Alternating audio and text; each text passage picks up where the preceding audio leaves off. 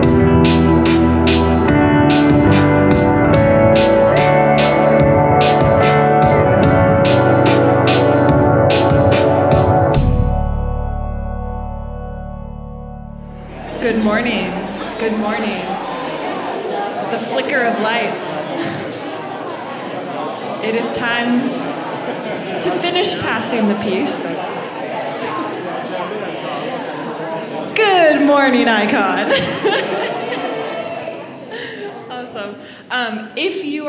please remain standing um, while we read God's Word together.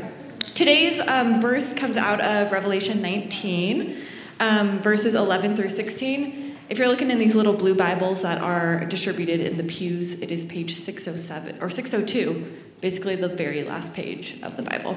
So I'll give you a minute to get there. Um, again, Revelation 19, 11 through 16. Then I saw heaven opened, and behold, a white horse. The one sitting on it is called Faithful and True and in righteousness he judges and makes war. His eyes are like the flame of fire, and on his head are many diadems, and he has a name written that no one knows but himself. He is clothed in robe that dipped in blood, and the name by which he is called is the Word of God. And the armies of heaven, arrayed in fine linen, white and pure, were following him on, the, on white horses. From his mouth comes a sharp sword with which to strike down the nations, and he will rule them with a rod of iron. He will tread the winepress of the fury of the wrath of God the Almighty. On his robe and on his thigh, he has a name written King of Kings and Lord of Lords. This is the word of God. You may be seated.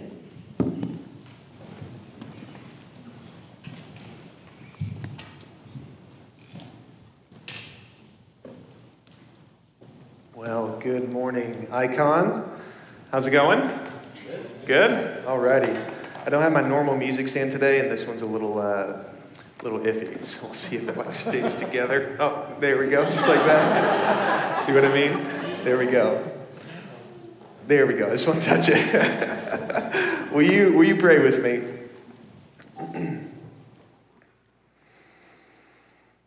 Father. I thank you for your word. I thank you that over the last four months, as we've gone through the book of Revelation, you, you've been teaching us and you've been clarifying for us what so much of this means. And, and God, I just pray that as we uh, begin the end of our series the, this week and next week, I, I pray that you would really piece it all together for us and see the encouragement of this book. Like we've been talking about this whole series, we, we are going through this in order to gain a sense of resilience in our discipleship. And I know for myself, as I've reflected on today's passage and on the passage for next week, our, our resilience as disciples depends on the end of this story. And so, God, as we, as we explore that, as we look at who Jesus is today and, and really stare at him, I pray that your spirit would help us to just worship him. That's, that's our only task today, is to see Jesus and to respond in worship. And so, God, would you unite your power with my weak words today and help us to see Jesus with clarity? And would you move our hearts toward worship? God, we love you and we trust this time to you in Jesus' name. Amen.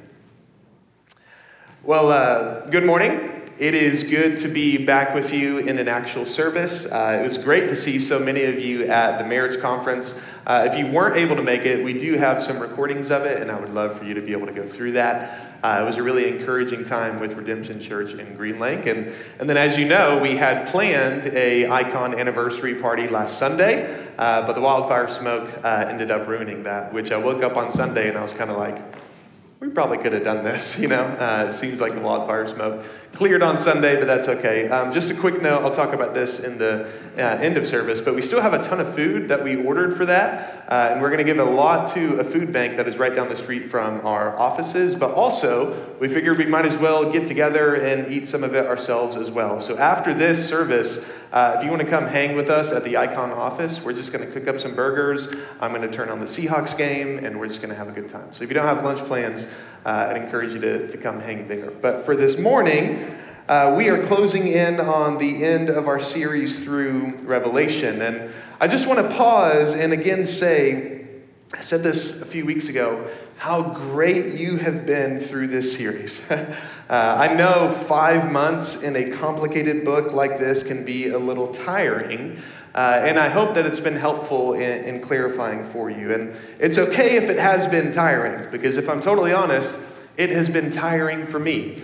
Um, this has been quite the series. And not because Revelation is too difficult, there's, there's plenty of commentaries and scholars to help there. But what's been tiring for me as we've gone through this book for the last four or five months is that although this book is filled with helpful encouragements to help Christians endure in their discipleship, it's also filled with reasons why it is so hard for Christians to endure.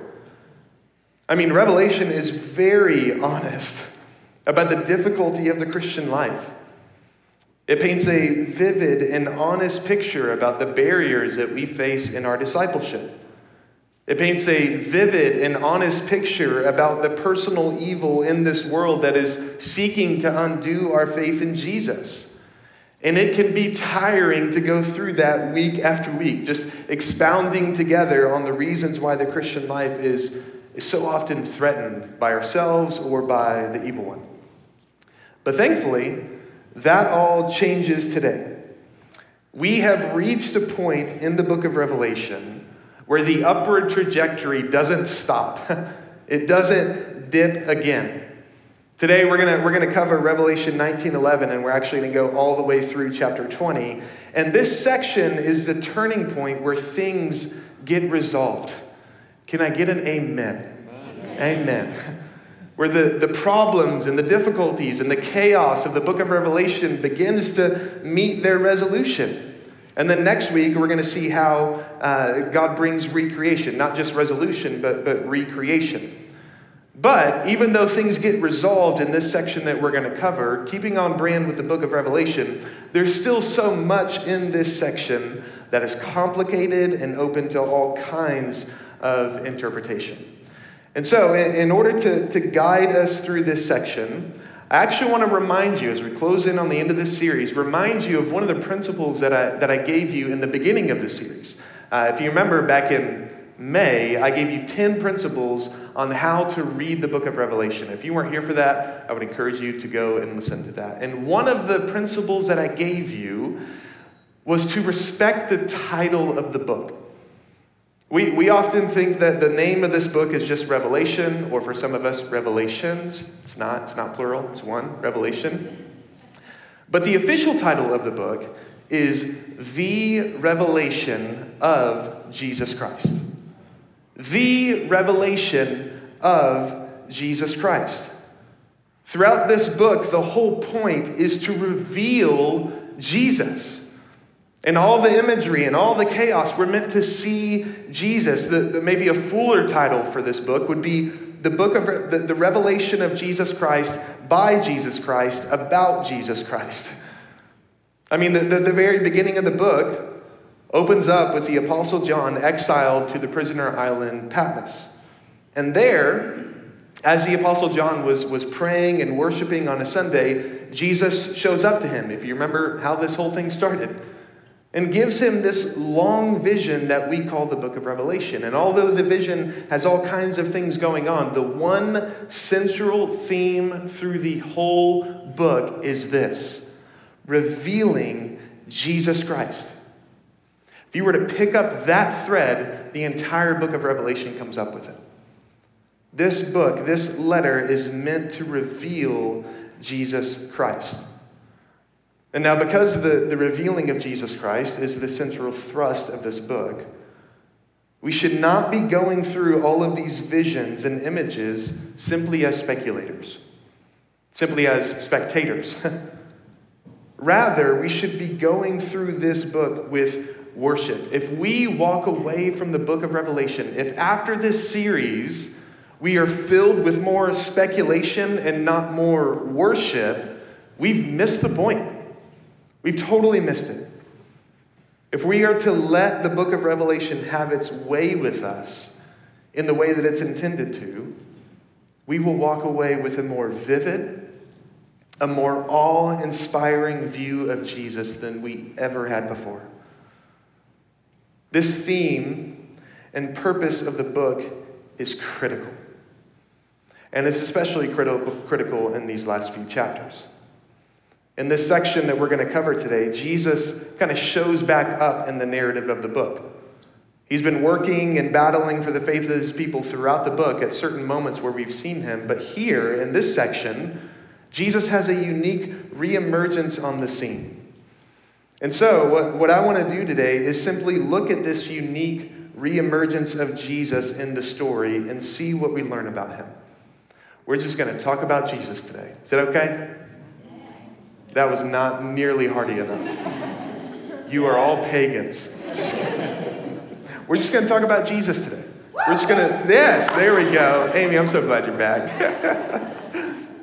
We're going to look at Jesus and see what we learn about him. Like I said, it would be so easy to get lost in the complications and the mystery. And in fact, people spend a whole lifetime trying to interpret something that we're going to cover today called the millennium.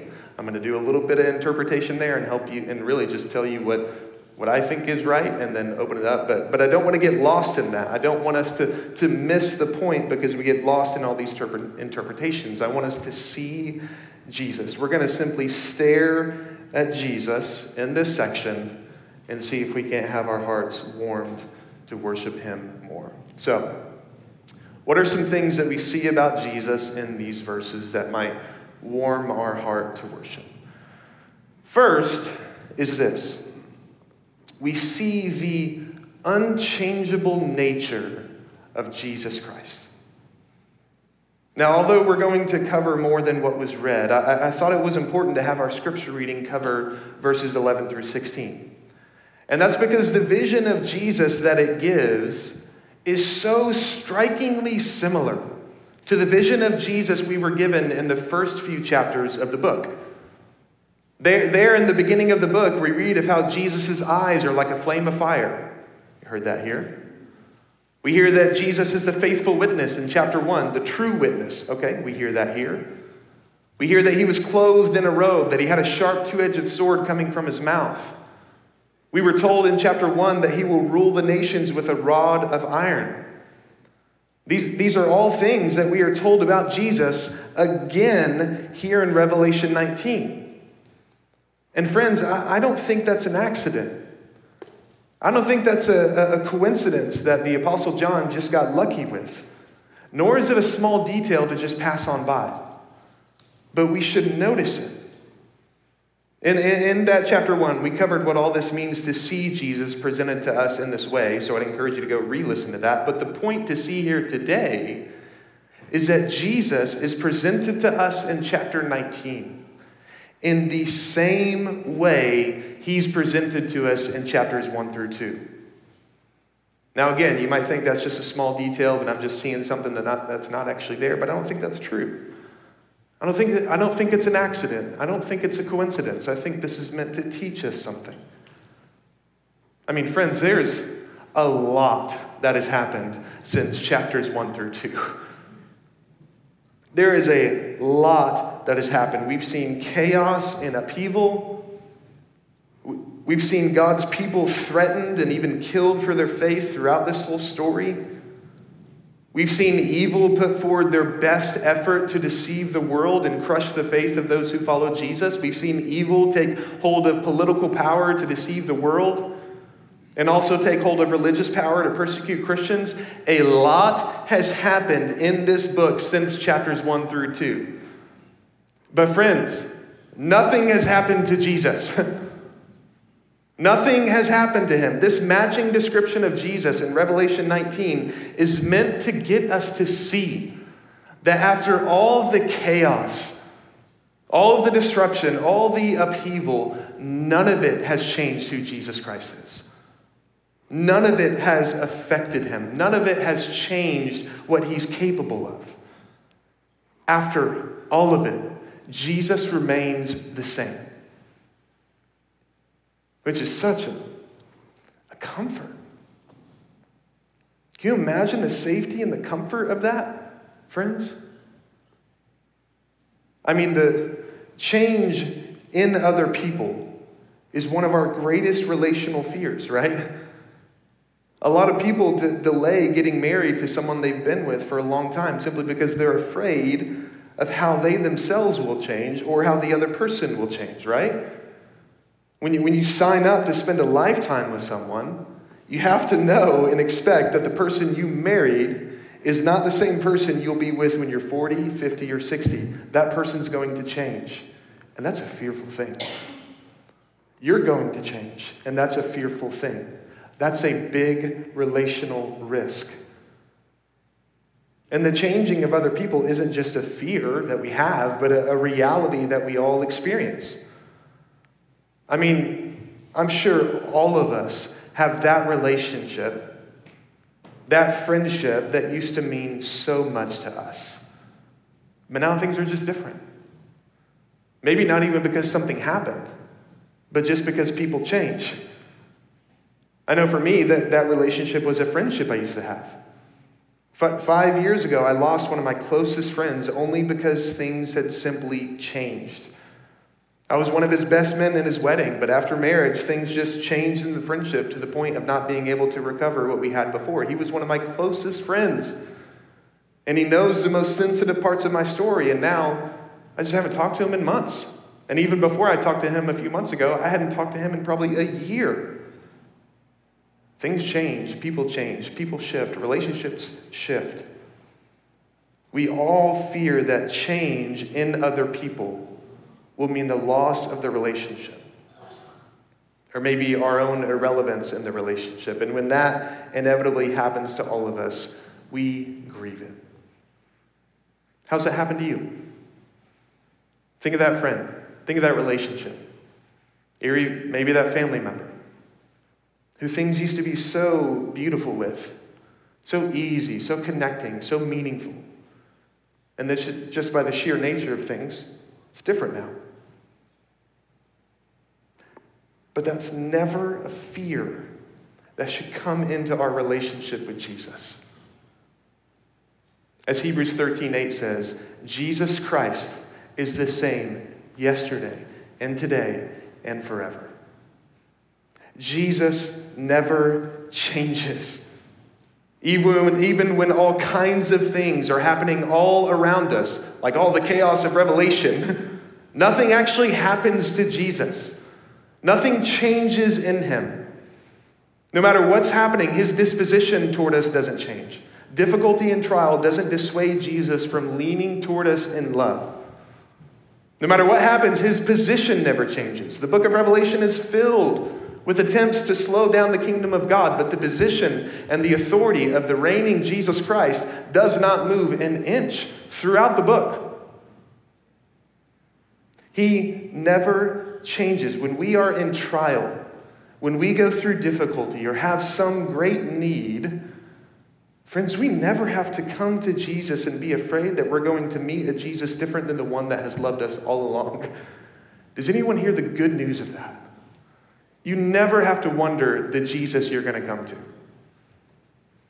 Jesus has never had a bad day on the throne of the universe, and so you're worried he's going to take it out on you. His disposition never changes. He is always loving, He is always powerful, He is always in control, despite all the chaos of our lives and the upheaval of our world. Not a single hair has been moved out of place in the character and consistency of Jesus. Jesus Christ is the same yesterday, today, and forever. What a comfort that is. Second, we see that Jesus is never contested. Jesus is never truly challenged. One of, the, one of the most striking things about this whole section of Revelation in 1911 through chapter 20 is the pure ease through which Jesus approaches his victory. Like there's nothing concerning him. There's nothing that he's worried about as he rides that white horse down into victory. I mean, let, let, me show you some of that. After, after verse 16, Jesus, after, after verse 16 calls Jesus the King of Kings and the Lord of Lords, if you read further on, all the kings of the earth are defeated in the next section of verses. But there's no fight that actually happens. Jesus, the true king, just simply shows up, and by his mere arrival, all of the kings of the earth lose their position. The real king has come. Or even consider what Jesus' army looks like. Did you, did you pick up on that and what it says they're wearing as Ashley read the scripture reading?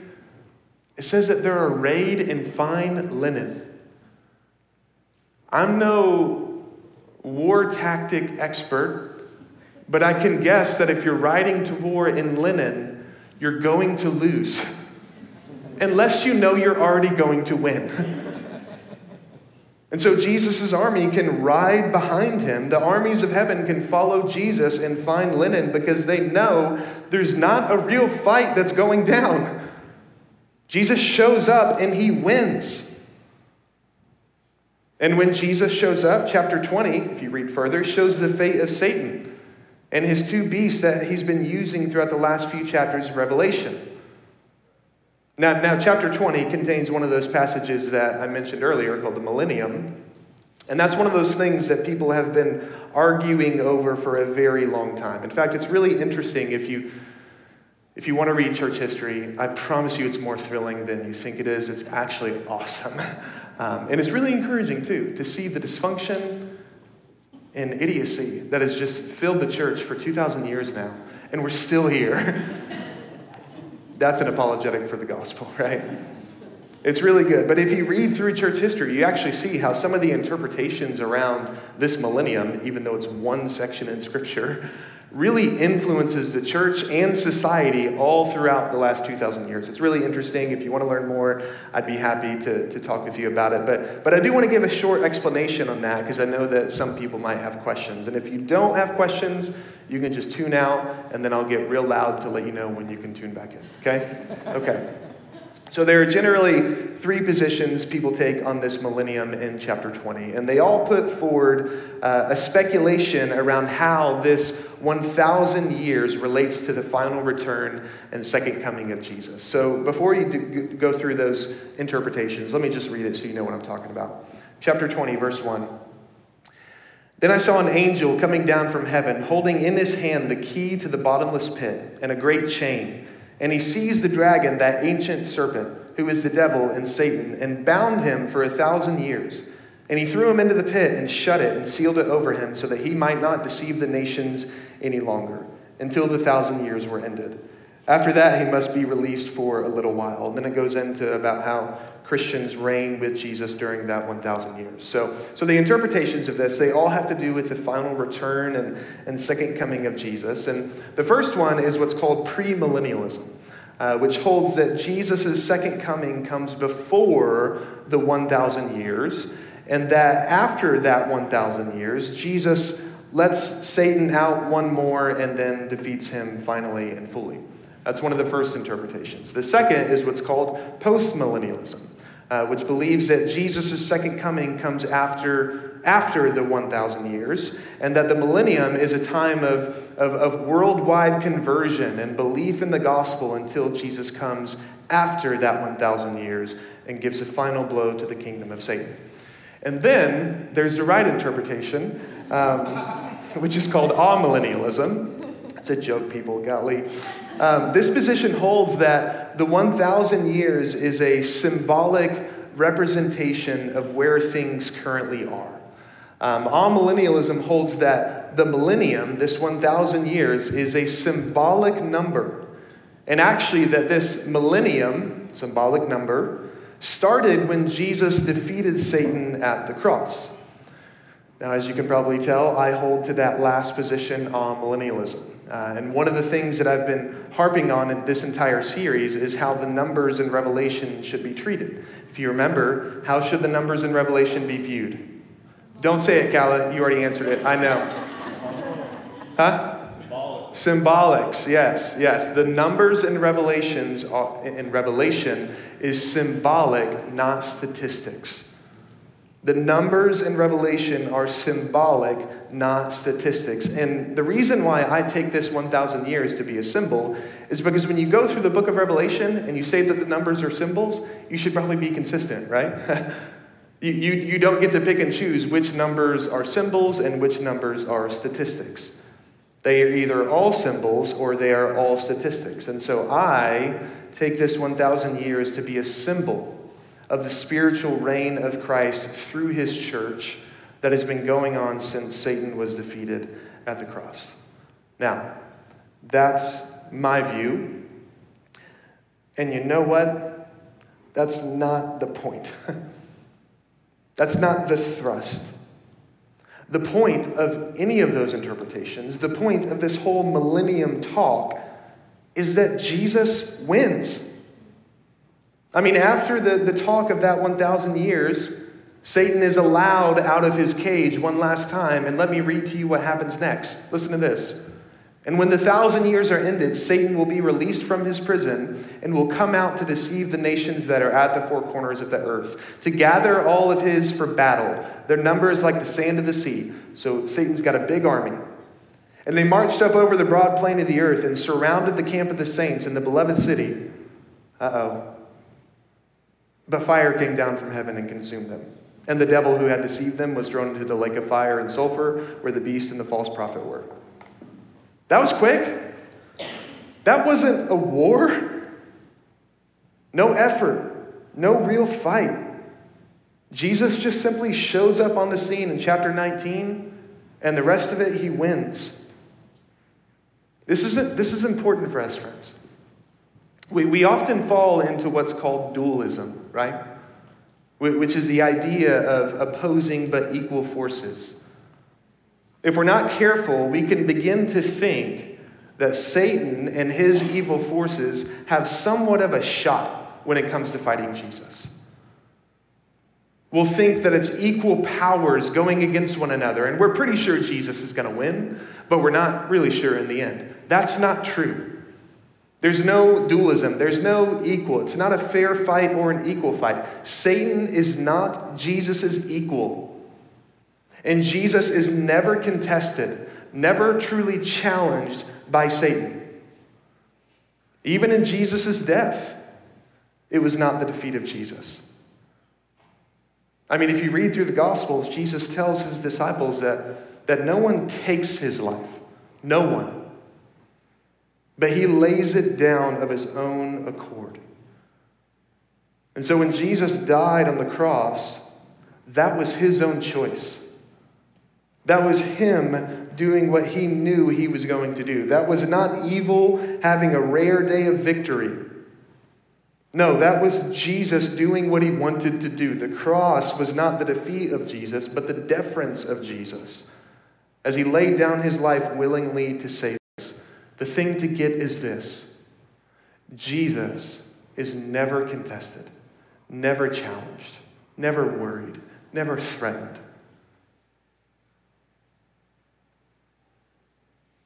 all the ways that evil has, throughout the book of Revelation, put forward its best effort. And to us, how intimidating it is to think of the way that evil can take hold of political power, like we covered in 16, or even how it can deceive through religious power. It's intimidating for us. But Jesus is never intimidated by that. Jesus is not contested or challenged by the sheer fact of who he is. He wins. I love how Martin Luther's old hymn says it, called A, a Mighty Fortress is Our God. And in one of the verses, he says this And though this world with devils filled should threaten to undo us, we will not fear, for God has willed his truth to triumph through us. The prince of darkness, grim. We tremble not for him. His rage we can endure, for lo, his doom is sure. One little word shall fell him. One little word, just by the breath, breath of his mouth, Jesus will win the war. Jesus is never contested. And finally, the last thing we learn about Jesus in this section is this Jesus saves us despite us. Listen to this the, at the end of chapter 20. In verse 11. Then I saw a great white throne and him who was seated on it. From his presence, earth and sky fled away, and no place was found for them. And I saw the dead, great and small, standing before the throne, and books were opened. Then another book was opened, which is the book of life. And the dead were judged by what was written in the books, according to what they had done. And the sea gave up the dead who were in it. Death and Hades gave up the dead who were in them, and they were judged, each one of them, according to what they had done. Then death and Hades were thrown into the lake of fire. This is the second death, the lake of fire. And if anyone's name was not found written in the book of life, he was thrown into the lake of fire. Am I the only one who reads that and gets a little uncomfortable? Am I the only one who reads of the judgment of God, of the lake of fire, of the second death, of being judged according to what you've done, and shake a little bit? I mean, let, us let, really just describe what's been read to us that God sits on a great white throne. And his throne is so pure that the earth and sky flee away. Now, I was on a plane yesterday heading back from a short little hunting trip. I saw the sky and I saw the earth, and I thought, they flee? It's so beautiful, so stunning. But here, even earth and sky feel impure before the judgment throne of God, and so they flee. But we can't. In the text, we can't flee.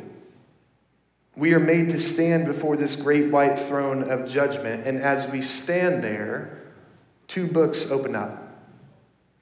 First is what you might call the, the book of deeds.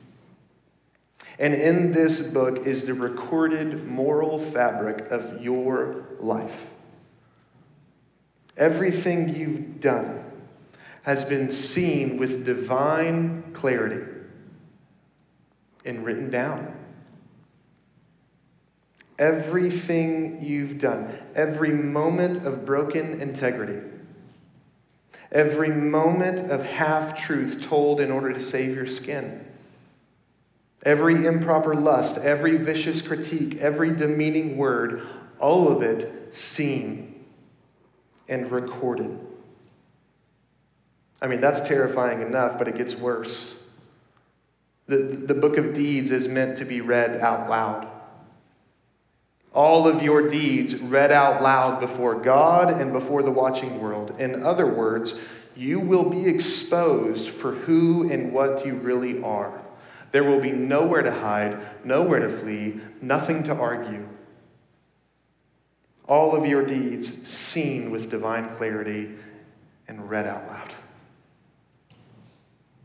I mean, what would be in your book? I, I, even wonder what, from this last week, what new line was added in your book of deeds? What would be in your book? I mean, you should see mine. In fact, one day, if this text is really describing what's going to happen, you will. You'll see my book of deeds as we all stand before the throne. Line after line of sin, noun after noun that describes the object of sin, verb after verb that describes the action that was taken, adjective after adjective that describes the intensity of that sin. All of it read aloud but the relief. Another book is opened the book of life. And, and from the reading of the text, we see that this book of life is what matters. It says this if one's name was not found in the book of life, they were thrown into the lake of fire, which is the second death. Which means if your name is in that book, you're not. you're not thrown. The, the, the book of deeds matters. but the book of life is what matters most. Our moral life is taken seriously, but not more seriously than the life and the forgiveness available to us in Jesus Christ. That means that from the reading of the text, no matter what is in your book of deeds, if your name is in the book of life, you are accepted. Hard stop, end of story. And it also means that if your name is not in the book of life, it doesn't matter what isn't in your book of deeds. It doesn't matter how morally upright you think you've been, if your name is not in the book of life, you will be condemned. The book of life, which holds every name of every person that has placed their faith in Jesus Christ, that is what will determine your destiny. In fact, based on other places in Scripture, if your name is in this book of life, your book of deeds might just be redacted with red ink, right? Scripture tell us, tells us that for the Christian, God remembers our sins no more. He throws them into the depths of the sea. He separates us from them as far as the east is from the west. If your name is in the book of life, there's nothing in your book of deeds to be read because it's all been redacted by the blood of Jesus Christ. No judgment, no condemnation. Friends, despite us, Jesus Christ saves us. I don't care what is in your book of deeds. I don't care if you have one of the pages on that book of deeds turned over so that you know exactly where it is. You know the things that you've done. You know the things that stand out to you and make you carry a load of shame. All of that redacted. All of that taken away. Jesus Christ saves us despite us.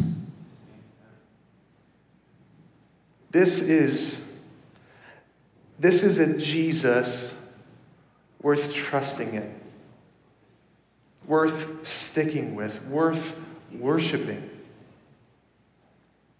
And that's the whole point of the end of this book. Is to help your heart rise as you've read through and worked through all of the chaos and upheaval and disruption,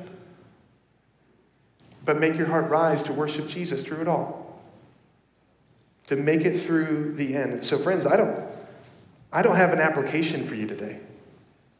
I don't have anything for you to go and do. The only thing I have for you is to do what the book actually leads us toward, which is worship.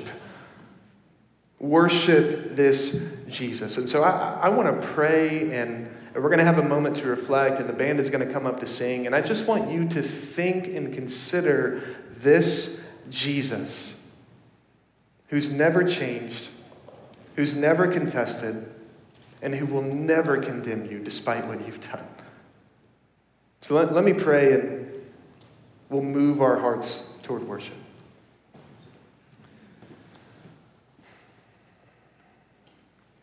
Father,